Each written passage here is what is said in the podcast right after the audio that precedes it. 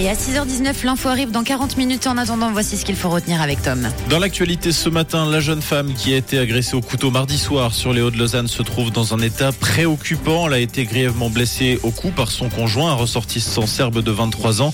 Ce dernier a été auditionné mercredi par la police. Il est prévenu de tentative d'homicide et maintenu en détention provisoire.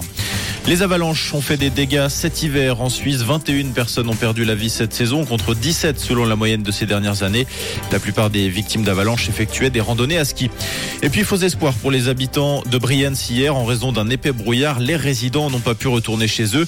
Les autorités avaient prévu d'autoriser une excursion de deux heures aux résidents désireux de retrouver brièvement leur habitation. La visite est reportée à une date ultérieure. Merci Tom, très bon vendredi à tous et rendez-vous dès 7h pour l'info. Une couleur, une radio. Rouge. Rouge.